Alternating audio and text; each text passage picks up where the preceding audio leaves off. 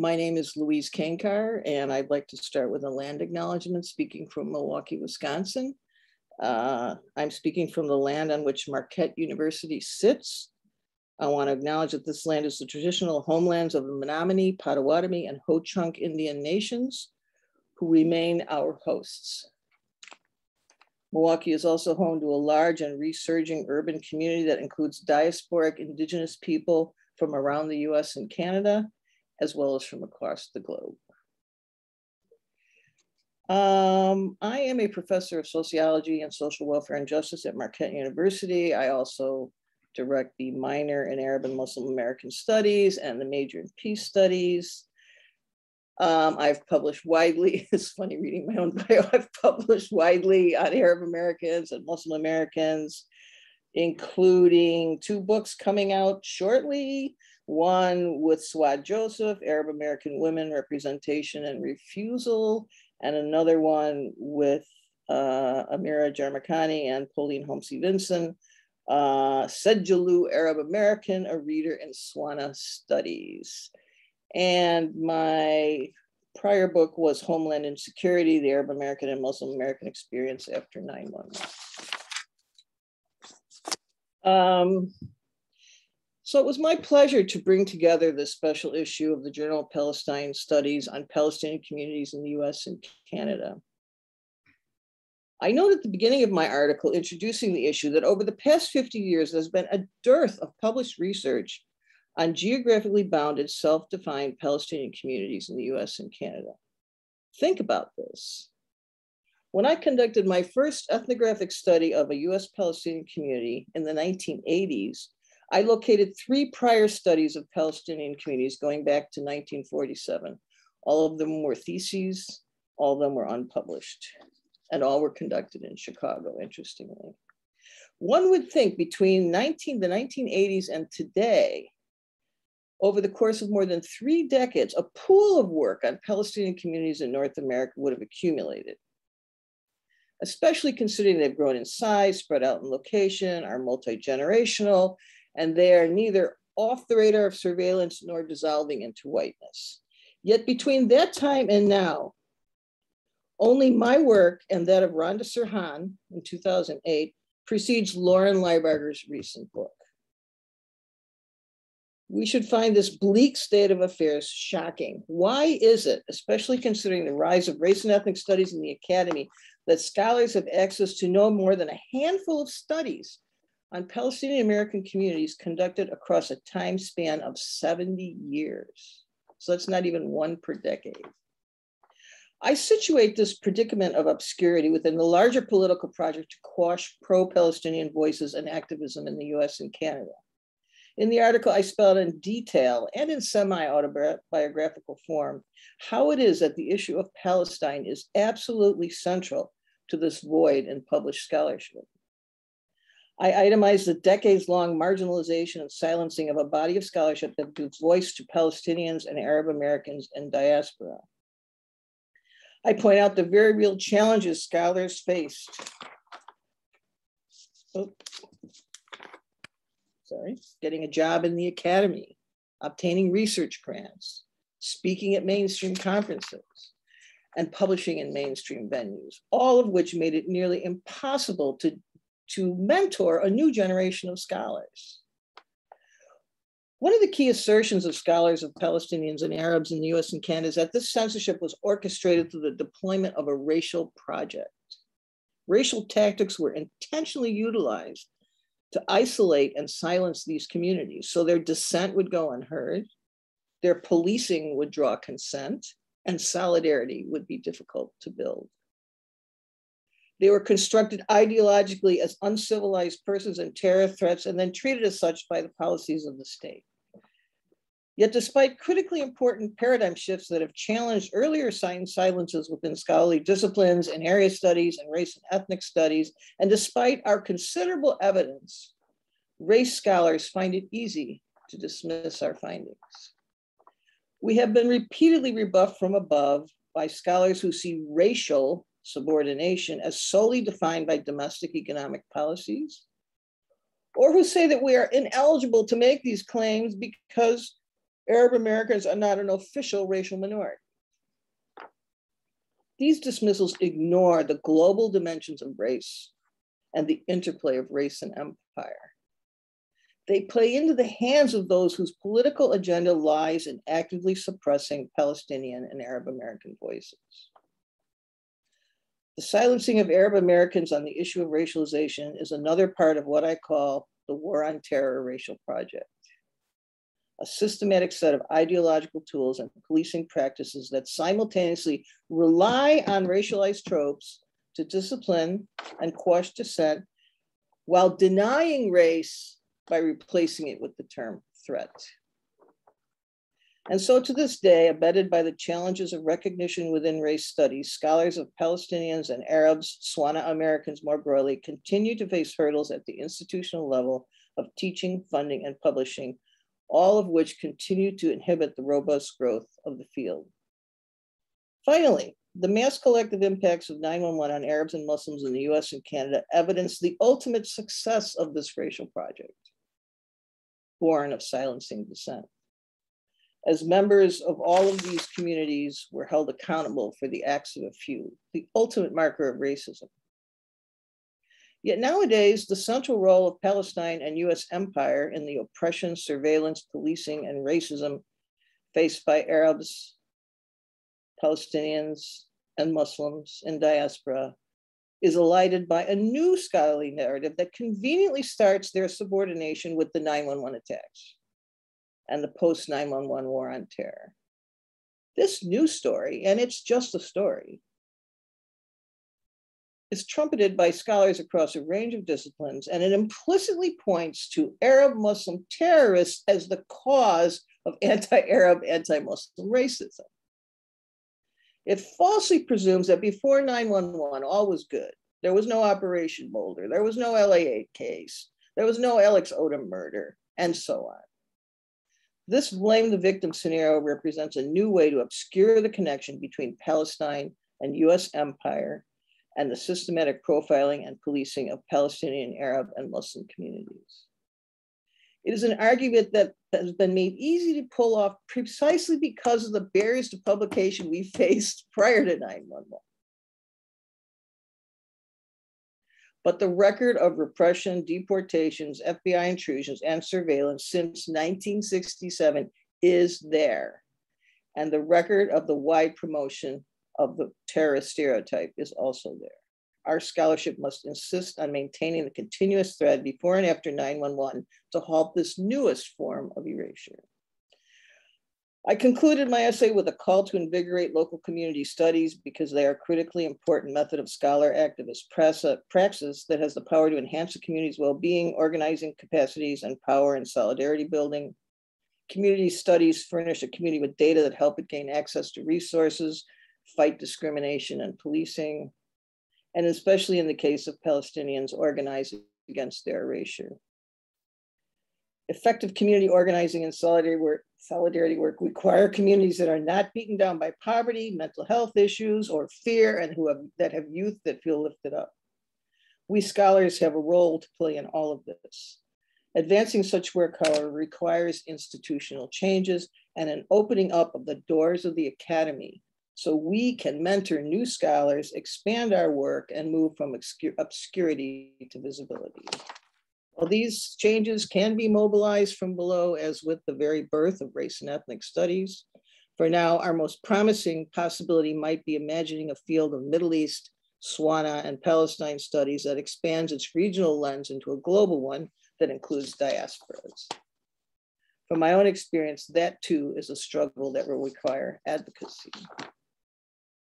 Stepping away from the academy, its rigidities and limitations, facts on the ground reveal a different and indeed a better story. And that's the story we're going to spend today on. Robust and expanding solidarity movements locally, nationally, and globally that do not bend to, indeed on principle, would not bend to pressures to exclude Palestinians and Arabs. It is this agitation from below that ignites new scholarship in Arab American and Palestinian studies, forefront scholar activist praxis. We find a growing body of scholarship that focuses on resistance, solidarities, and the interconnected struggles that situate Palestine in the context of broader anti-racist, anti-colonial, and anti-settler colonial movements. We see in this literature a radical rethinking of Arab American positionalities within transnational spaces, more complex understandings of the intersections of race, gender, sexuality, activism, and identities, deeper explorations of global and intersecting dimensions of violence. The essays included in the special issue and the scholars on this panel center the, complex, center the complexities of identities, activism, and BIPOC solidarities that evidence real changes on the ground for Palestinian activism. The scholarship of Professors Qutami and Desai is interested in understanding the context and challenges that frame the hard work of building larger and more powerful movements in North America slash Turtle Island for the liberation of Palestine, efforts that must engage with and for the liberation of other oppressed communities. Professor Lybarger draws our attention to the fact that Palestinian communities in North America are ideologically multidimensional, providing a range of challenges to and opportunities for solidarity work.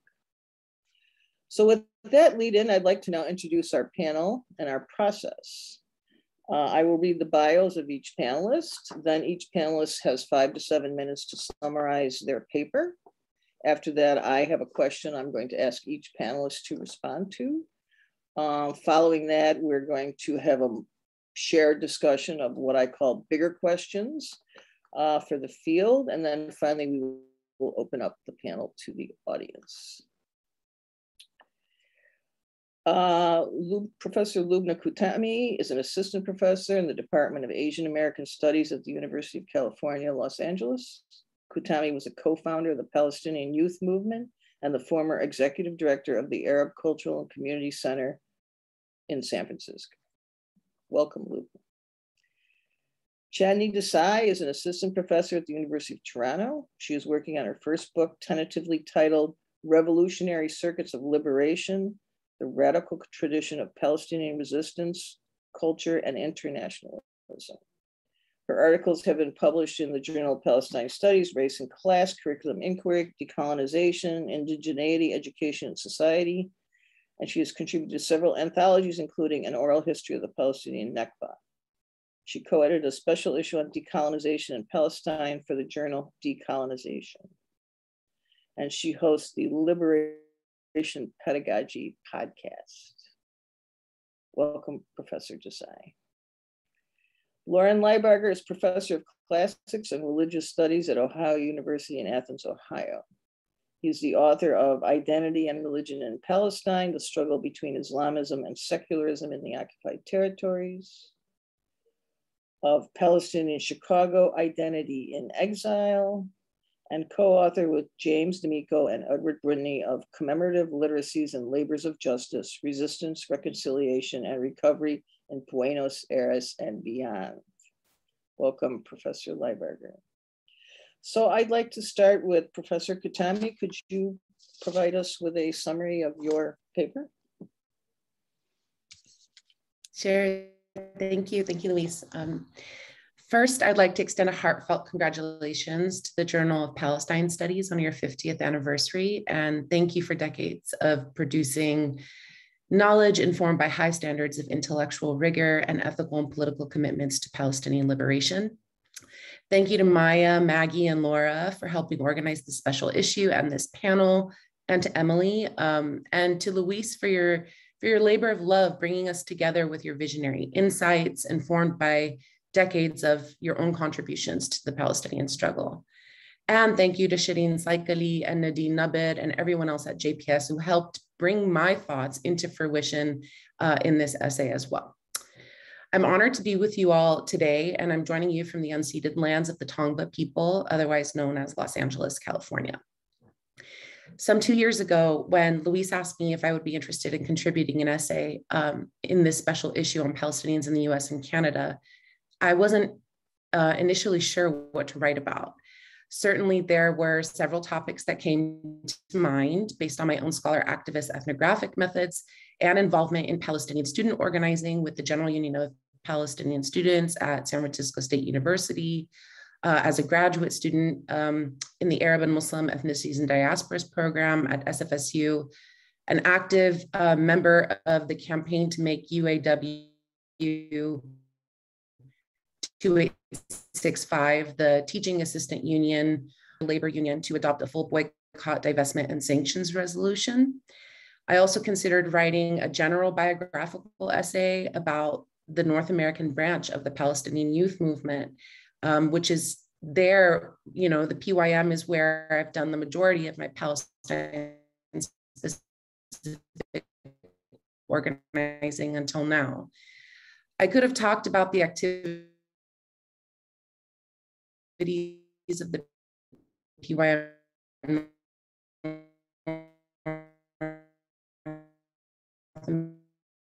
America branch, it's renewal of joint struggle relationships, praxis, and theorizations. With I also considered writing about the scores of repression and censorship campaigns impacting students and youth and scholars of Palestine, um, which Louise just, including among Palestinian scholars of what had preoccupied most of my time and thoughts. I recognized that another issue was also preoccupying my thoughts about the state of Palestinian organizing in the US.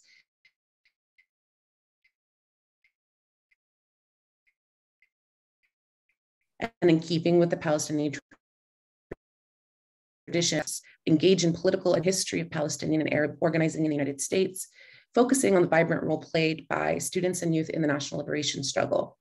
Affirming the indispensable nature of these contributions, participants insisted that a more powerful student and youth movement was needed to promote the cause of Palestinian liberation in the US. The youth present envisioned how to strengthen their organizing um, on multiple scales, on transnational scales, on US based Palestinian and Arab local communities, and with joint struggle causes locally, nationally, and globally. Analyzing what lay ahead, participants identified the factors that make Palestinian youth organizing particularly challenging. Ruthless Zionist culture war, wars, which are erasing or punish any meaningful expression of Palestinian identity and or aspirations for freedom.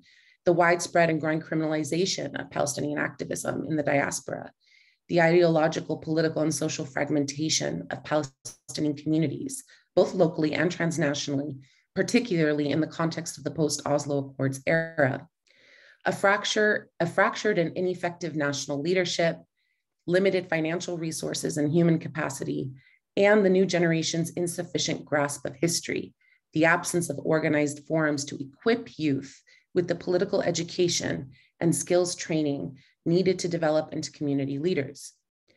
Among the greatest obstacles to organizing identified by this uh, by the by the members of the Congress um, in, to, in 2019 was their inadequate understanding of history as a solid departure point.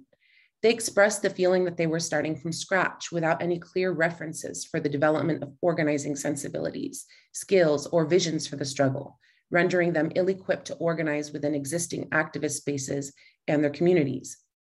An estrangement from understanding Palestinian political life, their sense of social isolation from Palestinian communities, locally and transnationally, and their literal and cultural distance from their homeland. Um, you know, I'll just say like sometimes questions of not being able to speak Arabic enough or not having family that st- stayed in Palestine brings is a big source of insecurity for a lot of these young people. Um, and then also the question of, um, you know, a lot this the question of not feeling Palestinian enough, not feeling authentically Palestinian, not feeling like they belong to a Palestinian political community, all lends itself to them, you know, to a lot of them expressing that they felt they had no right to play a role in the struggle as a Palestinian, that they saw themselves more from the vantage point of being a solidarity activist. I argue that the decimation of institutional knowledge and history and the absence of vehicles for the transmission of collective, intergenerational, and transnational political lessons characterize the Palestinian struggle across generations. There are many reasons why a retrieval of Palestinian knowledge and organizational history is fraught with complexity, and I hope to return to some of those questions during the Q&A. However, I mentioned the reason I wrote, I, um, I mentioned this as the reason I wrote this essay, to illustrate its purpose, to rekindle the severed ties of Palestinian history and transnational connections for new generations of Palestinian thinkers and movement practitioners in the US and Canada diaspora who are embarking on the course of freedom struggle. My essay explores the transnational histories that have conditioned Palestinian youth organizing in the US from the 1950s to the present day. It examines the organizational vehicles of earlier generations of activists, such as the 1952 formed Organization of Arab Students and the 1980 formed General Union of Palestinian Students, to trace the formation of the US chapter of the transnational Palestinian youth movement. It argues that in the Oslo and post Oslo eras, which severed the Palestinian diaspora from the national body politic and the rich Palestinian organizational histories of the pre 1993 period, the lessons of their forerunners are instructive for PYM's new generation of organizers. By offering an assessment of the PYM on the backdrop of, the, of its predecessors, the OAS and the GUPS, the essay chronicles some of the shared characteristics of all three organizations, which all operated as national bodies predicated on a democratic centralized structure with local chapters. All three of these groups all three of these groups formed out of political vacuums in the broader Palestinian and Arab communal landscape. They all formed in response to a reconfiguration of Palestinian and transnational homeland politics. They all practiced joint struggle relationship building, and they all centered critical pedagogy, summer camps, delegations, reading groups, speaking tours, and other educational pursuits as part of their mission. There were also instructive differences between the OAS, GUPS, and PYM those that are largely conditioned by changes of the political moment and reconfigurations of Palestinian and Arab homeland politics, which I think is less, um, has been less taken up in a lot of the scholarship on the Palestinian diaspora than um, the changing political context, specifically within uh, the United States. Especially. Despite these differences, and maybe because of them, I argue that transnational connections have profound implications for localized US political organizing, and that contemporary Palestinian youth organizing is part of a historical continuum. In, in speaking about the historical continuum, for example, the emergence of GUPS is directly tethered to the liquidation of OAS, the disagreements, the instructive differences within the OAS that led to the formation of GUPS uh, and the end of the OAS experience. And the same is true for the emergence of PYM in relationship to the vanishment of GUPS in the United States. The internal differences within each group, in large part, reflect the overarching power reconfigurations uh, and fractures, political rivalries in Palestine and, and the Arab world, the shifts in geopolitical currents, the rise and decline of Arab nationalism, the nationalization of the Palestinian struggle following 67, the rise of political Islam as a powerful force in regional politics, and the signature of the Oslo Accords, whereby the PLO traded in the boundless fervor of an anti colonial movement for the hollow promise of a state in just 22% of historic Palestine, which, ha- which also had the power to fracture Palestinian communities, cutting millions of refugees and Palestinians of exile who had long been central parts of the liberation ecosystem and structure out of the equation. The essay examines the shifting practice of joint struggle organizing based on reconfigurations of racial politics as well in the US from the 1950s onward, alongside the different makeup of OAS, GUPS, and PYM's membership base. The former two largely constituted by international students set on returning to their homelands, while the latter were, uh, while the membership of the latter were those who were mostly born and raised in the United States, politicized first through a US racial landscape and their location as Palestinians, Arabs, and or Muslims in a hostile post-war on terror context and its convergence with Zionist repression and diaspora. The essay's comparative approach looks at the internal movement dilemmas, political differences, fractures, and credibility rivalries that have affected multiple generations of Palestinian and Arab youth and student organizers in the US and largely stem from the broader fractures and dilemmas affecting Palestinian and Arab political formations transnationally. I argue that the PYM's internal challenges parallel those of earlier generations, even in a completely different global and geopolitical context. But I also conclude by examining some of the specific challenges and generative elements of the post Oslo context and how PYM and forthcoming youth movements can make use of differences, of these differences in service of forward looking diasporic vision for the liberation of Palestine. Thank you.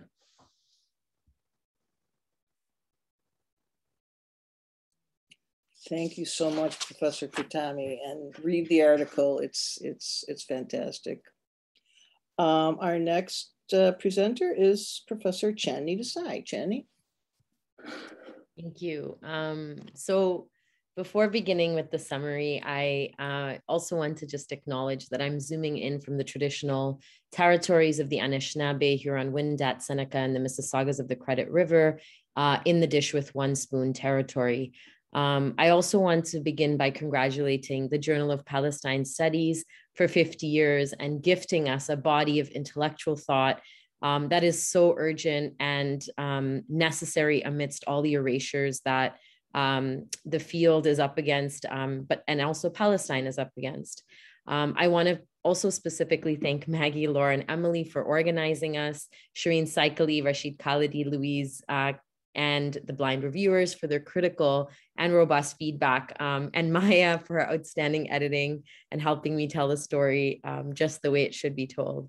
Um, it is also such an honor to be part of this special issue and a panel among such um, incredible scholar activists um, who are um, who I who I I just tremendously admire and, and also look up to. So thank you for uh, the invitation, Louise. Um, so the summary, uh, my article comparatively examines two settler colonial states, Canada and Israel, their conquests and subsequent state formations in Turtle Island and in Palestine, these states' treatment of Indigenous people, um, so First Nations in Canada and Palestinians in the context of Palestine, um, as well as Indigenous resistance and solidarity against settler colonial state violence. The article has six sections, um, and I'm going to just quickly outline the six sections and what I uh, try to you know discuss and debate or argue in each of the sections. Um, in the first section, I examined the resurgence of Indigenous Palestinian solidarity that occurred in 2020 during the Wet'suwet'en resistance to shut down the Canadian state through infrastructure blockades, disruption of supply chains, and mass uprisings.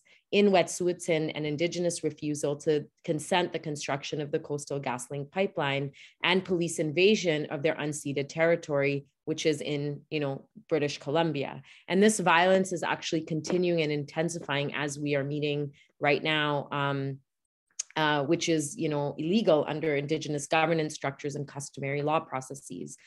The shutdown of canada took in the same time, former US President Donald Trump's Middle East peace plan, the deal of the century, was released in 2020, during which Indigenous activists also showed up in solidarity with Palestine against the, uh, against the um, Trump deal by analyzing political statements, interviews with organizers, and examining symbols of solidarity. In this first section, I developed the concept of resurgent solidarity to theorize the Wet'suwet'en Palestinian convergence in 2020 and show how activists were able to articulate commitment, mutualization action, and transnational dialogue across borders, what Steven Salaita has called inter slash nationalism, and what Leanne Simpson calls constellations of co-resistance.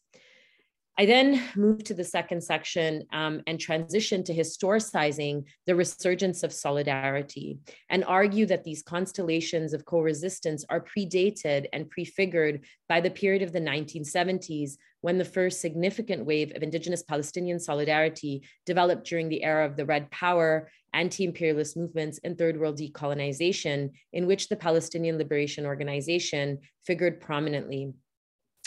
I chart a 50 year history of the various ways Indigenous struggles in the Palestinian movement, including the Solidarity movement in Canada, engaged what Nadine Naber calls conjoined struggle. And I provide details of what that looked like, the kinds of actions that were taken, um, the ways in which solidarity was specifically taken up in terms of direct action, and lessons that were gleaned across movements.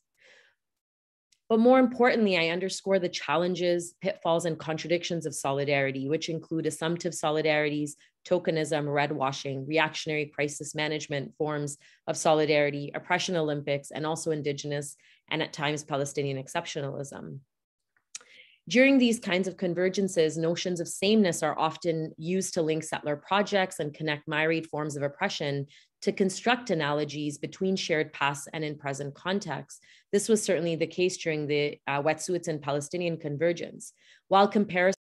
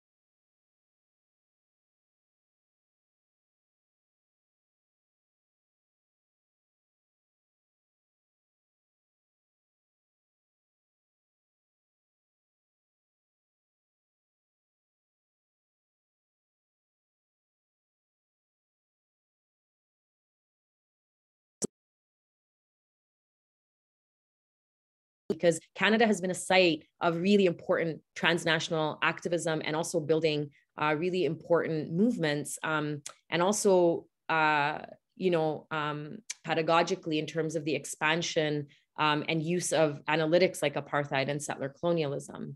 Um, and so because few studies engage in this kind of comprehensive relational and comparative analysis of settler colonial um, analytics or political economies in relation to tactics of anti-colonial resistance and transnational solidarity, um, the, the article seeks to make this contribution to Palestine studies. The distinct analysis of the political, economic, and juridical formations that subtend colonization across geographic context discussed in this article enables an understanding of the limitations of our analytics and the need for capacious frameworks to further develop a praxis for radical coexistence, resistance, um, solidarity, and joint struggle for liberation in the present. And that's the introduction or the summary. Wonderful. Thank you, Professor Desai. And now on to Professor Lybarger. Well, thank you, Louise, and thank you as well for the immense amount of work you've put into editing this special issue of the journal and organizing this panel. I'm grateful to the Journal of Palestine Studies and its editorial board for supporting the panel and, and this issue. Especially grateful to Maggie Smith, Sherene Seikaly, who gave excellent comments and input.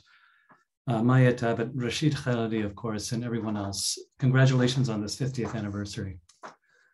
It's an honor to be here with all of you, and I also want to take a moment to recognize Louise for the foundational role she has played in Palestine studies and Arab American studies. Louise, you've modeled what committed activism and rigorous scholarship can look like when they are brought together. I've admired your, your example, relied heavily on your work, and appreciated your friendship through the years. My contribution to this special issue of JPS focuses on identity shifts within the Palestinian community in Chicago since the 1990s.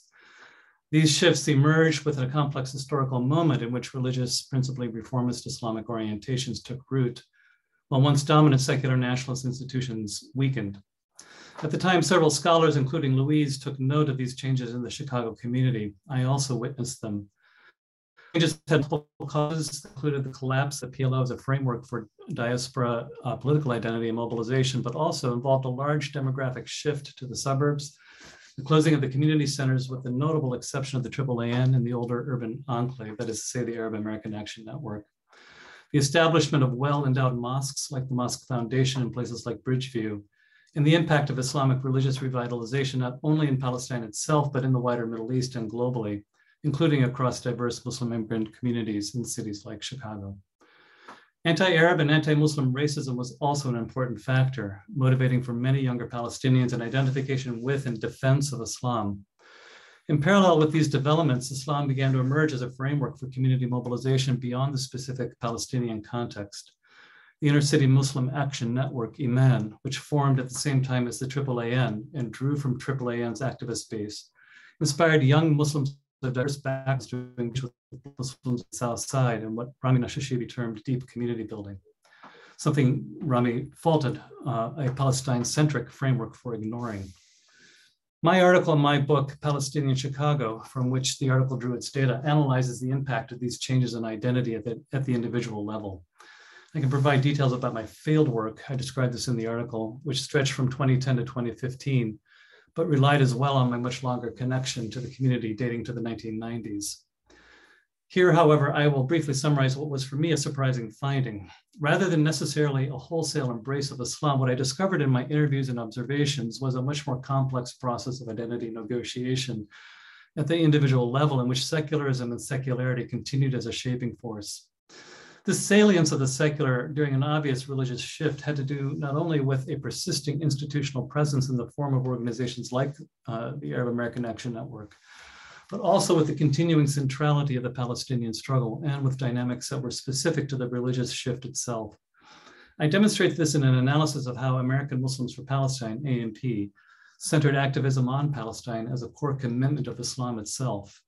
AMP, I argue, by centering Islam in this way, essentially secularized Islam, even as it, it Islamized the Palestinian cause. I also document how individuals who grew up within the Islamized milieu and families that embraced the new piety and sent their kids to the new Islamic schools reacted against their upbringing and in doing so gave voice to a new form of deinstitutionalized secularism. One individual whom I described, for example, spoke of embracing a quote secular Islam through which she retained a connection to the community in the suburbs, but rejected much of the religious ideology, especially in relation to gender roles. In another example, I, I, profile a woman who grew up a Christian, but then converted to Islam because it seemed more authentically Palestinian to be a Muslim to her. Put off by the reformist piety in the suburbs, suburbs, however, she had increasingly come to embrace a non sectarian spirituality that blended faith in God with love for Palestine. Both individuals placed Palestine at the center of their sense of self, but did so in the absence of any connection to activist organizations. Their identity expressions were therefore highly idiosyncratic and de linked from the sort of collective struggle that the former community centers had institutionalized. Whether the multiple identity articulations that I describe indicate new possibilities for solidarity and activism on Palestine remains an open question. The idiosyncratic identity expressions I analyze are, are more a diagnostic of of, a, of the loss of a secular institutional base for identity and activism than evidence of any sort of new activist formation coming into existence. Whether religion can be an alternative basis for specifically Palestinian unity is also an open question. AMP would indicate that it can it can be a basis, but this framework comes with the cost of de-emphasizing the historically ecumenical framework, um, to borrow Ussama Makdisi's uh, term, of Palestinian national solidarity. Several Palestinian Christians I interviewed, all of them deeply committed to Palestine advocacy and liberation, expressed feeling alienated by AMP's identity framework. Organizations like the Inner City Muslim Action Network also would indicate a shift in focus of activism, activism beyond Palestine. Even Imam, even, even though Iman activists might be sympathetic to the cause of Palestinian liberation, um, the social justice emphasis or their, their social justice emphasis lies elsewhere. Palestine activists, however, might engage with these religious models of organizing to ask how alliances can be forged across ethnic and religious lines the deep community building that IMAN has sought to model, as well as AMP's um, you know, broader interfaith uh, uh, coalitions and efforts, um, has sought to model, um, especially relevant for any discussion about the problem of, of tokenism and the challenge of achieving genuine and sustained solidarities across movements. Thank you.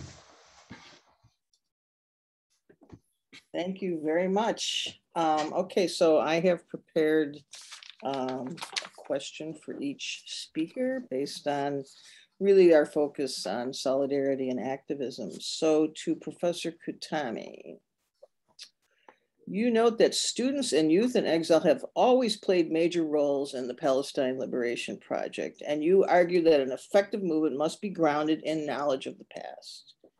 You say, quote, Palestinians have been in a perpetual position of starting over their pursuits of liberation unquote, and that youth organizers are too often presented with fragments of the past that has been subjected to, quote, persistent annihilation. So I know you talked about this a little bit, but I just want you to take a few minutes uh, to elaborate further on why such why is annihilation the case? Why why is that happening? Does it have any relationship to what I spoke about earlier in terms of um, erasures in the academy? Um, and why is it important for organizers to know the past? So big question, but um, just take a few minutes, please. Yeah, thank you so much. It's a, it's a really great question. Um, I think, you know, when I think of the Palestinian struggle, I, I think of it, you know, as a, a struggle where there's a settler colonial paradigm that's intersecting with a military and, and carceral apparatus, which um, Chandni's um, essay so brilliantly talked about. Um, that requires a vanishment of Palestinians from their land. Certainly, we all know that. It requires a replacement of Palestinian natural landscapes and agriculture and architecture and cultural and social histories in that place that we call Palestine. Um, it requires a suspension of Palestinians from time, like so many um, brilliant works that have discussed the act of refugees having to wait, like waiting as a quintessential characteristic of Palestinian refugee experiences, waiting for return, waiting for resettlement, waiting for rights bearing citizenship, waiting in lines for humanitarian assistance. Um, this um, regime that Palestinians are confronted with includes a repertoire of catastrophes at every turn multiple um, experiences of Exodus, 67, Black September, siege, sieges, the siege of Tel Za'atar, the destruction of Sabra and Shatila camps, the, the effect of the Gulf War on Palestinians, the effect of Palestinians during the US invasion of Iraq in 2003, right now Pal- Palestinians um, experiencing the catastrophes in Syria alongside um, millions of Syrians. But it also includes, aside from the very physical experience of continued ongoing Nakba, what so many scholars have talked about, the ongoing Nakba, this experience of, of settler colonialism also requires um, a suspension or a decimation of Palestinian narratives, right? The looting and decimation of Palestinian archives historically has been one of the biggest struggles that, that, that historians of Palestine have had to deal with the systematized attack on Palestinian expression and thought and narratives in museums, um, in, in academia, as we've talked about, the attacks on Palestine's inclusion in the California Ethnic Studies curriculum, the attacks on the Arab and Muslim ethnicities and diasporas program at San Francisco State University, um, the attacks on, on Rabab Abdulhadi there, the, the, you know, the, the expulsion of, of, of Steven Salaita. These are all systematic attacks that are rooted in um, the erasure of Palestine, not just the physical landscape, but its history, its narratives, and its people's voices and experiences from historic registrars. I think all of that, coupled with the fact that, you know, there's su- such extreme criminalization of Palestinian narratives and Palestinian speech, even in the academy, even within student activist spaces, it really makes it quite complicated. There's a really difficult calculus at play with how to talk about Palestine and access Palestinian histories um, when there's so much that we're carrying in the same in the same moment. When we think about our families, even the, the 70 years of, of different forms of trauma that they might have endured, not every family wants to tell their their own experiences to their children and to their youth. It brings up a lot of pain.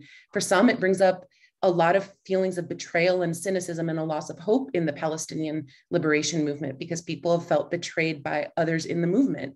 So I think we take it for granted that Palestinians are p- passing on to their kin oral history narratives of even th- their experiences.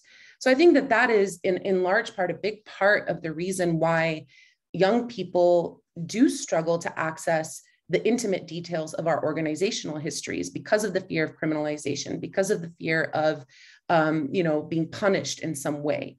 Um, but at the same time, I think the retrieval of the past is is important because what I find is that um, there is a very real present day material violence that happens to Palestinians in our homeland and globally that makes young people want to know and want to ask those questions and want to know who they are and where they come from in order to feel confident in how they move in the world um, and not to feel like just so degraded um, as a person in every space that you know in every classroom that they sit in um, when there's such degrading um, discussions about palestinians without us.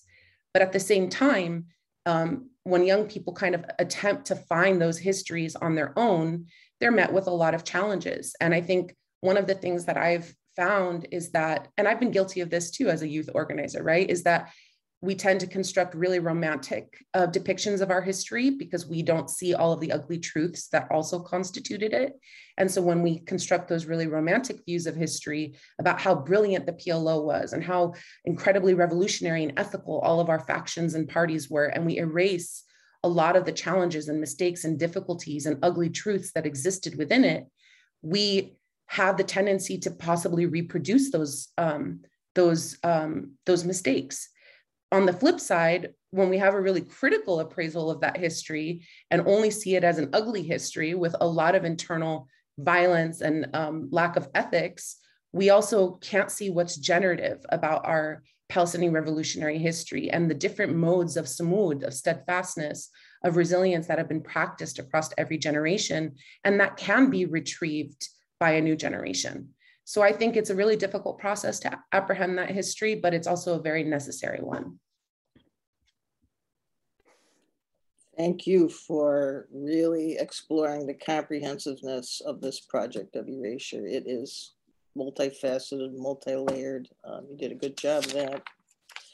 Okay, Professor Desai, this, excuse me for the long intro to this question, but um, Your work complicates narratives of sameness, which you argue obstruct joint struggle. You also say that an oppression Olympics inhibits mass popular resistance.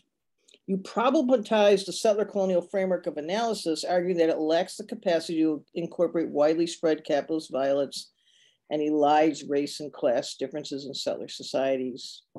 You identify a range of Palestinian Canadian positionalities that take into account being both victims of settler colonialism and immigrants who benefit from it.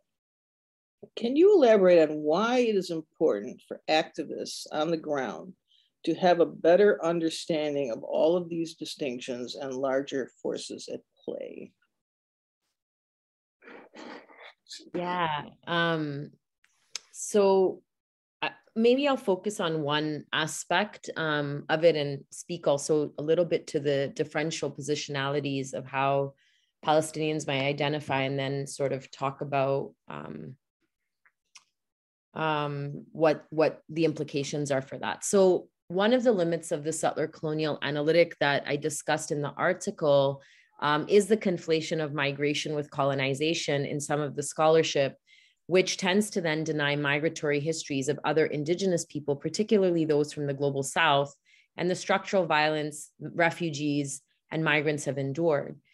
And I argue that the delinking of these of, of, binaries from slavery or imperialist occupations and wars and other settler colonial projects like that of the Israeli state obscures capitalism and colonialism's global and violent transnational character. When we consider Palestinians in Canada, most um, displaced Palestinians arrived in Canada as refugees or immigrants from differential geographic areas and class backgrounds through the Canadian immigration system, acquiring refugee or citizenship status inside the colonial state. So they get folded in within the colonial state structure that is antithetical to Indigenous sovereignty. Um, and for many, but for many refugees, migration was not a choice, right? As Loubna mentioned, there's a continuous nakbeh that has been happening um, since 1948 and, and until present. And so upon arrival, um, many of the Palestinian refugees or migrants become what Nadine Naber has called the diasporas of empire, wherein the subjects of imperialism resides within the settler colonial imperialist state encapsulated vividly in the saying, we are here because you're there. Um, there's no homogenous identifications that diasporic Palestinians in Canada have vis-a-vis indigenous people or the Canadian state. Some Palestinians, mainly leftists, self-ascribe as racialized settlers, while others view themselves as subjects of colonial and imperialist dispossession who did not come to Canada voluntarily and have no nation state to return to um, yet in this moment. Um, and others consider Canada complicit in the Zionist colonization of Palestine um, and subsequent Palestinian dispossession because of the prominent role Canada has played in the 1947 UN partition plan, which influenced the interests of the Zionist lobby and its Western allies um, and it's an allegiance that continues to the present. These Palestinians view their presence on stolen land as a consequence of shared imperialist intimacies between settler projects that structured the ethnic cleansing of Palestine. And some cannot view themselves uh, as settlers because of what an Israeli settler is to them, their colonizer. Yet others remain ambivalent about their position, mainly because of fear of Canadian state violence upon them, like deportation, surveillance, incarceration, um, and other forms of state violence. Um, Palestinian stances vary based on ideology, class interests, political orientations, historical knowledge, and generational differences. So there isn't a homogenous sort of position on it. But what I'm trying to argue is that the conflation of migration with colonization then abstracts the racialized hierarchies that settler states use to structure um, their subjugation, particularly through white supremacy, um, that subjects them to immense um, colonial violence uh, living in Canada um, and especially Palestinians. Such formulations, um, I argue, obliterate, obliterate also the indigeneity of migrants and refugees, turning them into settlers, which severs their relationship to their own lands and communities, at times erasing the settler from other people's history. So, in this case, Zionist settlers from Palestinian history. Some of the theorists that conceptualize migration and resettlement of refugees and migrants suggest that refugee migrant struggles are incompatible with decolonization struggles in North America. And I find these kinds of theorizations really impact political organizing because on the ground, organizing then comes down to um, identity politics. Who's a settler, who's not, who's oppressed, who's not, who can participate in decolonization struggles, who can't. This really forecloses the possibilities for anti colonial struggle, radical decolonization, and it doesn't actually become about serious mass movement building or real opposition to the state and its colonial, racial capitalist, imperialist, and heteropatriarchal logics, um, and the immense violence it produces. Um, in the Canadian context, leftist movements don't always have a particularly strong understanding or critique of imperialism. And so there's a lack of understanding of how struggles for decolonization in North America are linked to other struggles for self determination, decolonization, and liberation. So I ask if settler colonialism in North America were placed within the spatiotemporal context of capitalist imperialism abroad, how might we see these structures and social relations as moving but conjoined parts of the imperial present? And what would holding settler colonial empire and diaspora within the same spatiotemporal frame imply for those structurally dispossessed? As well, my analysis that deploys a settler colonial framing must contend with the emerging class differences within settler societies, which the analytic really doesn't do. Neoliberalism has reinforced class hierarchies in which some bourgeois natives have become collaborators with their colonizers based on their shared market interests across these settler states and we see this with band councils in canada that are you know trying to make agreements for pipeline construction and the palestinian authority which you know we don't need to get into the palestinian authority so we must therefore ask how do the current classifications and categories within the settler colonial framework reinscribe logics and reproduce class, race, and gender? Do we want to reproduce oppressive nationalisms or something else? And finally, diaspora communities um, have to contend with how making a new home on stolen lands makes them beneficiaries of settler colonialism in Canada and many Palestinian activists suggest that there is a responsibility and obligation to partake in solidarity with Indigenous people across Turtle Island and work towards mutual liberation. Um, I think the quote, you know, by Robin Kelley um, really sums up for me this quote uh, that solidarity is a contingent political project rather than some kind of natural, essential trans historical alliance or racial imperative. And really, it is through struggle and through building and through the, you know, challenges and contradictions and revision of histories and the um, you know um, thinking about the mistakes um, that we can really move um, towards social transformation and radical change. And so the limits i think foreclose the possibilities of what is possible. And i think that if you know when we when we hear sort of Loubna speak about the importance of um, you know this history she's trying to tell or many of us are trying to do here learning from these histories can potentially move us into new possibilities and directions. And that's i think what i'm trying to argue um, is for radical possibilities not foreclosing them. Thank you. Your analysis um, clearly shows how to reduce the power of divide and conquer tactics that are so often deployed among movements Okay, to Professor Lybarger. Your article addresses the widespread embrace of piety-minded orientations and practices in Chicago's Palestinian community. You attend to the ways in which, in which both youth and young adults have responded to this climate in a wide range of individualized and hybridized forms of identity and performance, which are often accommodations to and reactions against the new piety-mindedness. Can you elaborate further for us on how these emerging forms of subjectivity offer new possibilities for solidarity, including the emergence of a new secularism and Palestinian activism? Yes, thank you, Louise, for the question. Um, so I have to, first of all, just admit to um, saying that I don't have a really well worked out answer to that question. I, it, it was a question that emerged for me in the context of writing the article and in responding to um, the input of uh, your input as well as, as the input of the editors. Um, as I was thinking about this, uh, I found myself, and I think I addressed some of this uh, already in, in my response um, or in my, uh, my summary of, of the article toward the end, where um, I began to think about, you know, what these new religious uh, directions, um, organizational structures that have emerged might offer to um, Palestine uh, activism and organizing. Um, because clearly in the Chicago context, you know, what has been so apparent historically, at least since the 1990s, you know, uh, and these are these are um, things that you've documented yourself, Louise, in your own work, uh, with the closing of the community centers and the you know the the transition of the community to the suburbs and the emergence of the mosques as the primary institutional anchors of these communities. What does that imply, or what does that mean for uh, activism? Now, that activism, you know, has continued, of course, on university campuses with um, Students for Justice for Palestine chapters, uh, the PYM, and other movements. Um, but once you you know leave the university and are in the community, um, what you encounter, at least in Chicago, is that the mosques are, are, are, are, the predominant institutional structures that are organizing community life today.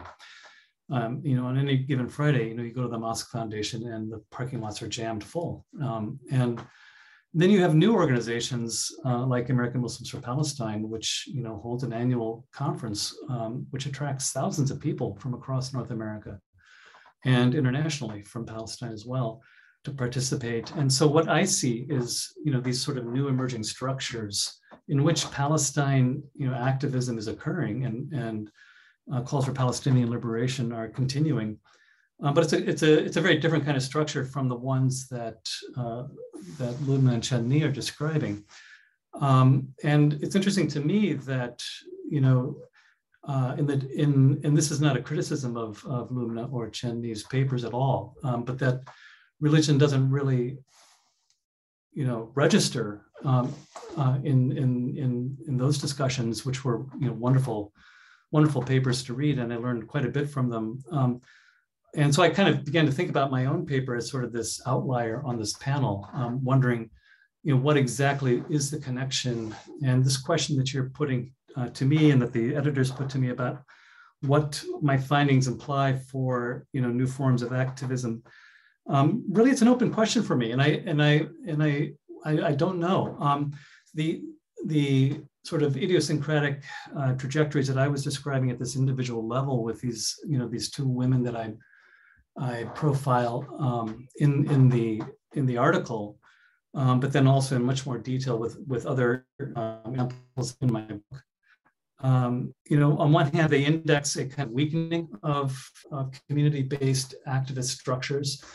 Um, these these individuals are not connected to them, um, but what I'm documenting is a kind of uh, was something that I I, I um, found surprising. I didn't anticipate in my research was the sort of unanticipated consequence of this shift toward um, uh, kind of a religious uh, framework was a reaction against it, right? And a search for, you know, a different, um, not so much a search, but an articulation or expression of a different understanding of self um, that was in part a reaction to having grown up in this kind of milieu, right? Where I, I describe it as a piety-minded milieu, uh, disenchantment with it, um, uh, but there was, you know, an absence, at least at the time of my field work, of, um, you know, other sort of institutional alternatives and, and, connections and spaces within which to articulate a different kind of sense of self. All of these individuals, of course, I mean, Palestine was central to their sense of who they were. Um, but what was really striking was the sort of the, the delinked or deinstitutionalized nature of, or character of, of the identities that they were expressing. Um, so, I mean, that's, um, I, I, don't, so I guess I don't have a really um, uh, clear answer to the question. Uh, the question's a good one. Um, and I guess I would maybe ask a different question and ask, you know, what are the implications of, of you know, what I describe in my, in my article and my research uh, with respect to the religi religious shift for some of the issues that, you know, Chandni and and Loubna are describing in, the, in their in their research in their articles. Um, and I'll leave it at, I'll leave it at that. There was a question in the um, question and answer, uh, you know, asking about my use of secularism and what I mean by that. And I described that in some detail in the article and in my book, um, and also a reference to Islamic epistemologies. I'm not entirely sure what that was meant, uh, what was meant by that. And if the questioner would be willing to clarify that, I would be really appreciative. But um, uh, this sort of uh, this new secularism that I'm describing, or these sort of um, unexpected forms of secularism. I guess part of it too, if I may just um, add on a little bit here, um, for me, I, one of the things that I try to push back on is um, a kind of, and we saw this after uh, after September 11th, right? The way in which Islam emerges as a kind of primary category within which you know Palestinians are lumped, and um, and I kind of wanted to push back against this and and to sort of bring the secular back in and to say that you know even though these um, processes have occurred within the community, they're highly complex, have, have complex origins and complex um, impacts that, um, you know, and it doesn't mean that secularism has disappeared per se, but rather has changed or, or, or transformed in its, in its expression in, in different ways. Thank you. Um, so I have three what I call big questions for the whole panel, and I think we could, and then we'll open it up to the audience. So I think why don't we follow up with Loren's question, which was one of the big questions. Uh, Dr. Qutami and Dr. Desai, how, how do you see the role of religion playing out in the processes, the solidarities, the activism that you speak about?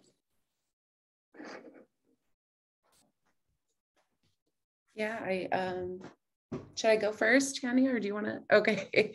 Um, no, yeah, I think I think it's a great question. I mean, I think I think you know the question of religion comes up in my in my essay um, really through more of a political framework um, by talking about some of the fractures within the OAS and within the GUPS in particular.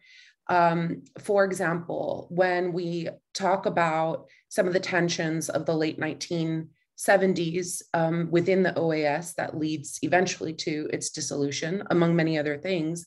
One of those tensions was disagreements between students who were supporters of the Ba'ath Party and students who were supporting the Iranian Revolution in 1979, right? And the introduction of political Islam into the into the region, and there being a lot of debates uh, about that. There was even testimony from some of the folks I interviewed from an earlier phase about um, withdrawals of students from the OAS who had more Islamist leanings and uh, felt like um, the Arab nationalists held a monopoly of the OAS following 1965 and that there wasn't like really expressions for that.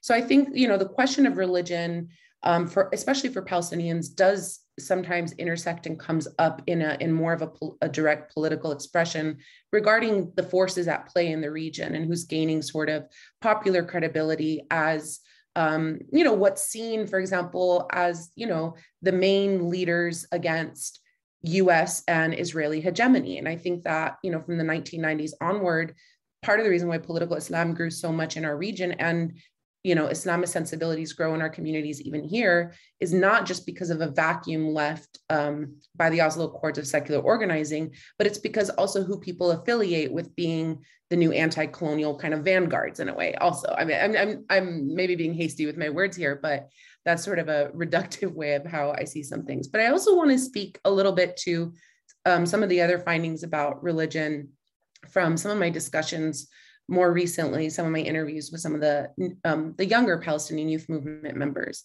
I, I recently interviewed a, a, young woman who is from um, the Austin branch in PYM, and we had a long discussion about how she really borrows, you know, she didn't grow up in a very politicized family. She's Palestinian, but her family did not talk with her about politics or the history of Palestine. She just knew that she was culturally Palestinian and had family there.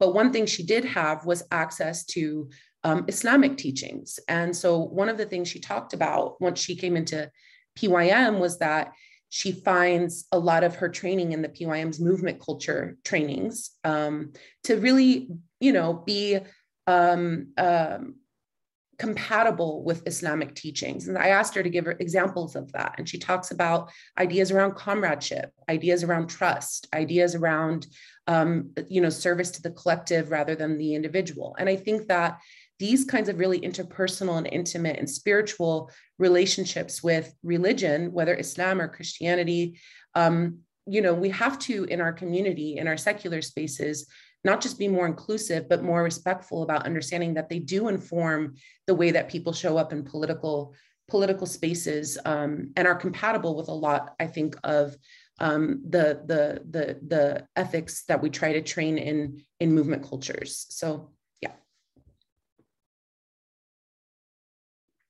Thank you uh, for that um, really comprehensive sort of um, explanation, um, especially in terms of the U.S. context. I think I think in Canada, um, one of the aspects around religion has also been a point of tension, um, particularly around the contradictions that political Islam has uh, brought to the forefront. In in that, at times, um, the sort of religious aspect is taken out of the the the particular ways in which political Islam is both complicit in what's happening in Palestine, but then also um, um, in, terms of ideology and and people supporting different regimes that you know um, have a particular tradition of um, or follow a particular tradition of political Islam and and and further that. So in a lot of organizing spaces, the that has been a point of contention around you know who gets to be at the table, what kind of politics um, get um, thought about. And I think a lot of times, um, those that are racialized, right, visibly because of either hijab or, you know, different markers that, you know, racialize um, Muslims in, in a specific way will come to the organizing spaces with particular kinds of concerns around how can we think about Islam and, and Islamophobia, not just in terms of um, you know racism, but also in terms of our broader state project, particularly in the post 9/11 moment. And how do we think about the way in which the state is doing um, criminalizes Islam in, in all the ways which then has a consequence in terms of the way racism plays out. And so I think that, you know, recently, um, I mean, Canada has had some really egregious acts of hate and Islamophobia in the last um, couple of years. There, there were um, six men that were shot at a mosque in Ottawa. And um, recently, there was, you know, a white supremacists that ran down an entire Muslim family. They were um, Pakistani, but, you know, um, in, in sort of the white supremacist mind there's no distinction between palestinians pakistanis or you know any any any uh, muslim for that matter and not that that's justifiable in any way but these kinds of also national um, um, you know uh, moments of violence have really brought to the forefront how do we better integrate um, a lens around thinking about Islam within um, activist movements, and especially in the context of Canada, because Palestinian youth have to navigate between their national liberation movement and the solidarity movement. Sometimes these conversations around Islam get, you know, or religion become sort of um, uh, become sort of uh, minuscule. And, and and this is not to suggest that you know there's no Christians or other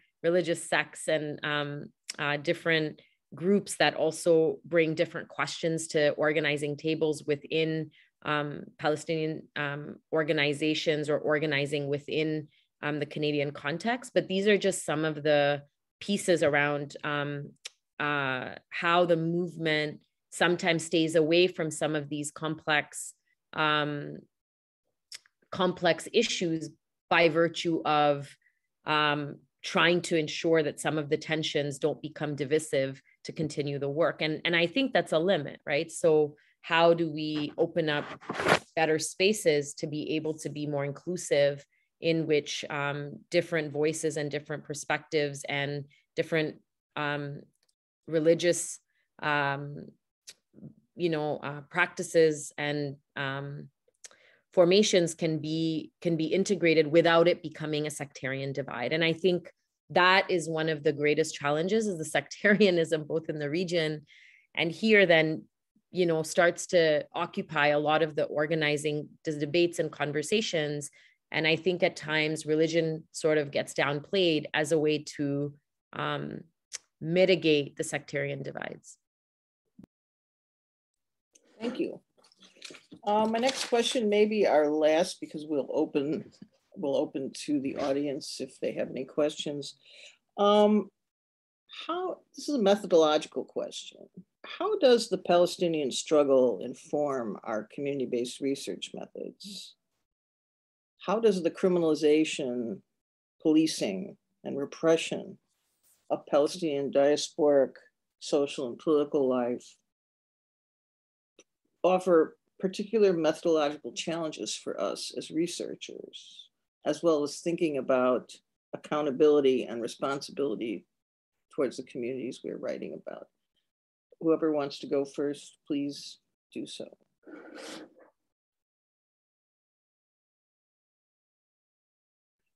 Well, I guess for me, I mean, just if I may um, just briefly speak to that, um, you know, the, one of the challenges of field work, especially as someone who's not Palestinian, but who has had a long connection with um, Palestinians and the Palestinian struggle, both in Palestine and in, uh, well, in Chicago specifically.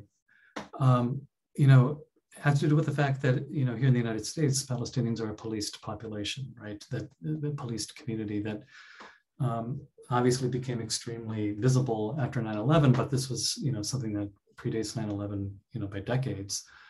Um, as you know, as has been pointed out in the panel, and as you pointed out, Louise, in your in your introductory piece to the journal art journal issue.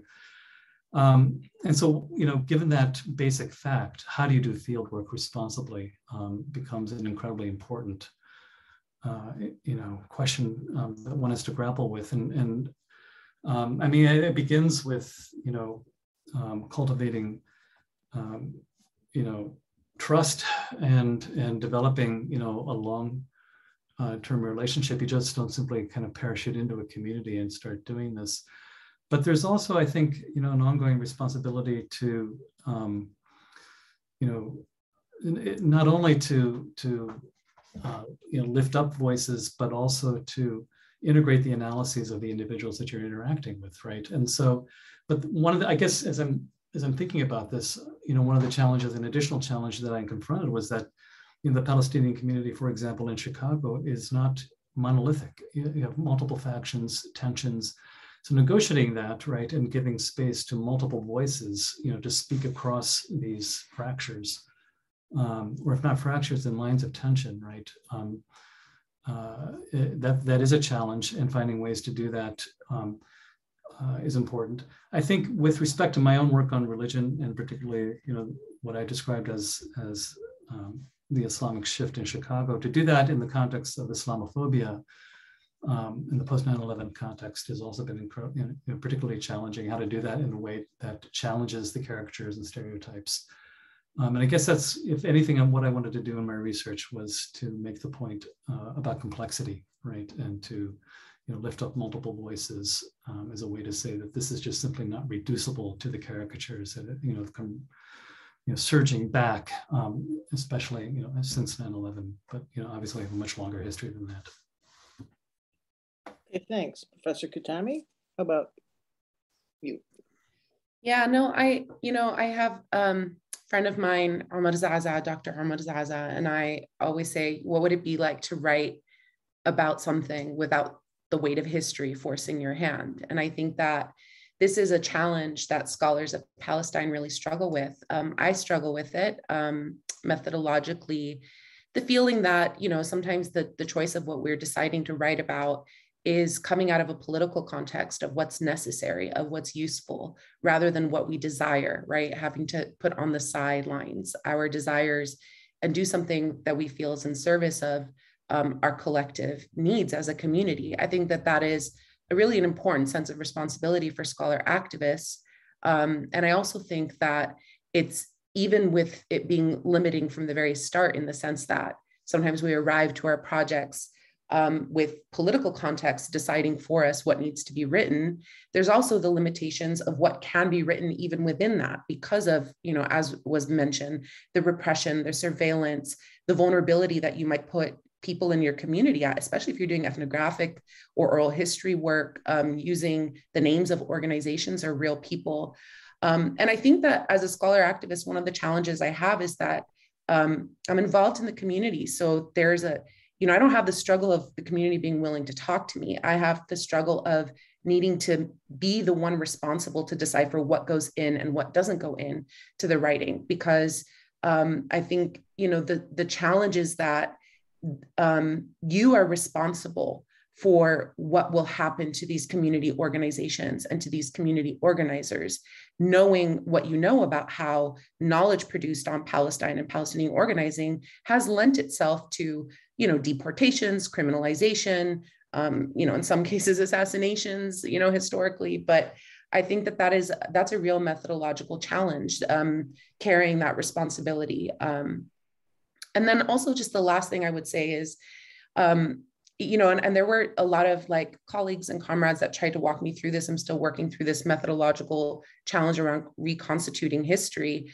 but there's no one singular monolithic history. Everyone has a very different read of history. They have very different reads of the timelines of history. And so finding a way to um, know where, you know, where some kind of common consensus is is really difficult because I think people narrate history in the way that they personally experienced it the most. So at one point, I was really frustrated with the work of, you know, working on this essay, not really being able to get a really accurate timeline uh, around certain dates for conferences and um, things that happened. And I remember in one of my discussions with one of the elders, he said, listen, like, we don't know. Um, and he said that after um, the case of the LA 8 happened, um, that you know, everyone just kind of, there was this cloud of fear over a lot of the students. And so they just like gathered around campfires and were burning all of their own newsletters and burning all, all of their own, you know, meeting minutes. And so it's this idea around like this repression has also resulted in the loss of a lot of our own documentation. Um, so the responsibility to try to recreate it out of what can be salvaged is, um, it's a lot of pressure, but it's really necessary. Absolutely. Okay, Professor Desai, maybe take, I don't know, four minutes or something so we can wrap up the panel. I, let me see if there's, anyhow, go ahead. Yeah, um, I mean, I, I won't add much. I think uh, both um, Loubna and uh, Loren have really touched on some of the methodological challenges um, so beautifully that um, I, I resonate with most of what they say and, and, and really also face that. Um, but I think one of the uh, struggles that you know I I think this goes back to Loubna's point around what can be said and what can't be said, what uh, what should be written versus what um, you want to write about, and um, and I think it's interesting because in some ways I total told this insider outsider line where I'm part of a political movement and part of a community, right? But at the same time, I'm not Palestinian, so I'm on the outside. Um, but Palest- there's trust, years and decades of trust, where people are willing um, to tell and, and share their stories. And um, but one for my research, this paper comes out of a separate article I wrote for the purpose of this special issue. But my research is actually on cultural production and um, sort of the revolutionary histories that uh, you know, um, are also rooted uh, with elders in the region. So that means um, really thinking about surveillance um, and state repression, arrests. In you know, Loubna mentions mentioned assassinations. How do we go back and also talk to assassinated fam, you know, people who cultural figures that have been assassinated? How do we go back and have those con- very painful conversations and um, responsibly and ethically tell those stories um, without the constant pressure of am i doing service to history am i doing service to um, you know and i think sometimes that's paralyzing um, uh, because you know on the one hand they are many narratives of history and we have to figure out which ones uh, we fit into but also which we politically perhaps um, you know agree with i guess um, but at the same time um, I think that there are so many challenges when we think about the consequences of what the research will have, both for people of the past um, or their families, right? And and I remember I'll tell a really sort of anecdotal story, so I'm not sort of talking in abstract, um, but again, it makes you speak in abstract because you you don't want to say what you're trying to say. Um, is is I remember when I'd interviewed this really prominent cultural figure who was part of the PLO, she had you know, told me this details. And she said, Chani, maybe, maybe keep those details until after I die, because I don't know what revealing that XYZ would mean um, for if they could come back for me now, you know, or um, um, there might be a person whose narrative or case, court case or ongoing case you might want to talk about. Um, but you know, the state might use the research as evidence um, or as um, documentation that can be used to execute or deport or whatever they're trying to do, persecute, um, not execute, persecute um, the person that you're trying to work with. So I think for me, there's so many, I mean, there's so many methodological challenges, so many on so many levels. Um, but at the same time, I also want to say that, you know, whenever I do ethnographic research, I also exercise an ethnographic refusal, which also doesn't have to tell the story in its fullest, right? It can tell the story in the footnotes, it can tell the story through the um, in between lines that um, people in the Palestinian community or others will really pick up on those details, but I necessarily don't need to tell that story for academic audiences that don't know um, that particular detail. So there are ways that we can also practice anonymity or tell the story and practice refusal while telling the details that are important to Palestinians or the broader movement or struggle without having to um, jeopardize people's identity and um, or or their their families um, uh, well-being um, so yeah it's it's a big question. It's a heavy question but i think ultimately um, it's important that we work through the methodological traps because i think there's so much responsibility and i think an extra responsibility when you're doing work on palestine that um, that if we get trapped we might not be able to actually write and do the work. And so that's where i think conversations with each other and conversations broadly with others um, that do the work is really important um, to sustain us to to move through um, the challenges of of the method you know? So that's i think where i'll leave it.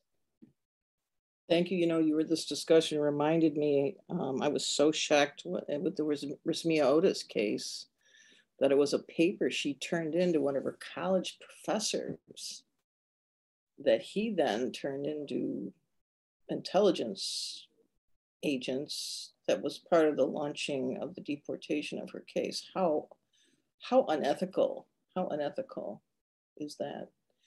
Um, I guess I'll bring it back in the final two minutes to how I ended my introduction, which was calling for a return of, of community studies. Uh, so I want to talk about the responsibility piece of the of the methodological challenges. You know, do we do we have a responsibility, or we do, I think, have responsibilities to give back, to lift up, to empower. Um, our work can't just be for us. It can't just be for our vita. It can't be for our tenure. It, it, it, it, we're ethically responsible to give back in some way. And I think that um, um, community level work does have a lot of power to um, provide resources to communities and help them grow in their capacity to um, empower their community and grow in solidarity with other like communities. So